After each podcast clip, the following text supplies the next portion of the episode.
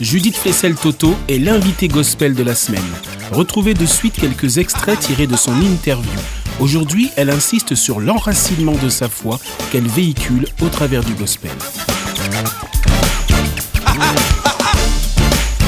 Pour moi, le gospel, il prend sa source dans l'évangile.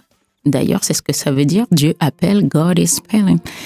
Et c'est pas autre chose. C'est un texte sacré qu'il faut respecter.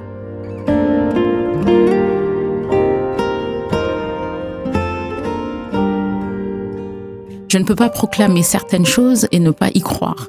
Je ne pourrais jamais euh, proclamer euh, Krishna ou Mahomet et tout parce que ce ne sont pas mes convictions profondes, mais de dire que Jésus est mon sauveur, je le vis au quotidien et je le proclame.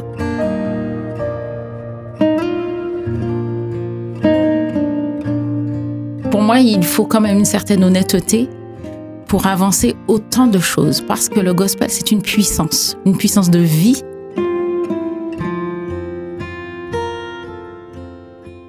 Et si je dis que Jésus est ressuscité, si je le chante avec force et autant d'éclat, parce que le gospel demande quand même euh, beaucoup de, d'engagement, quoi. Mhm.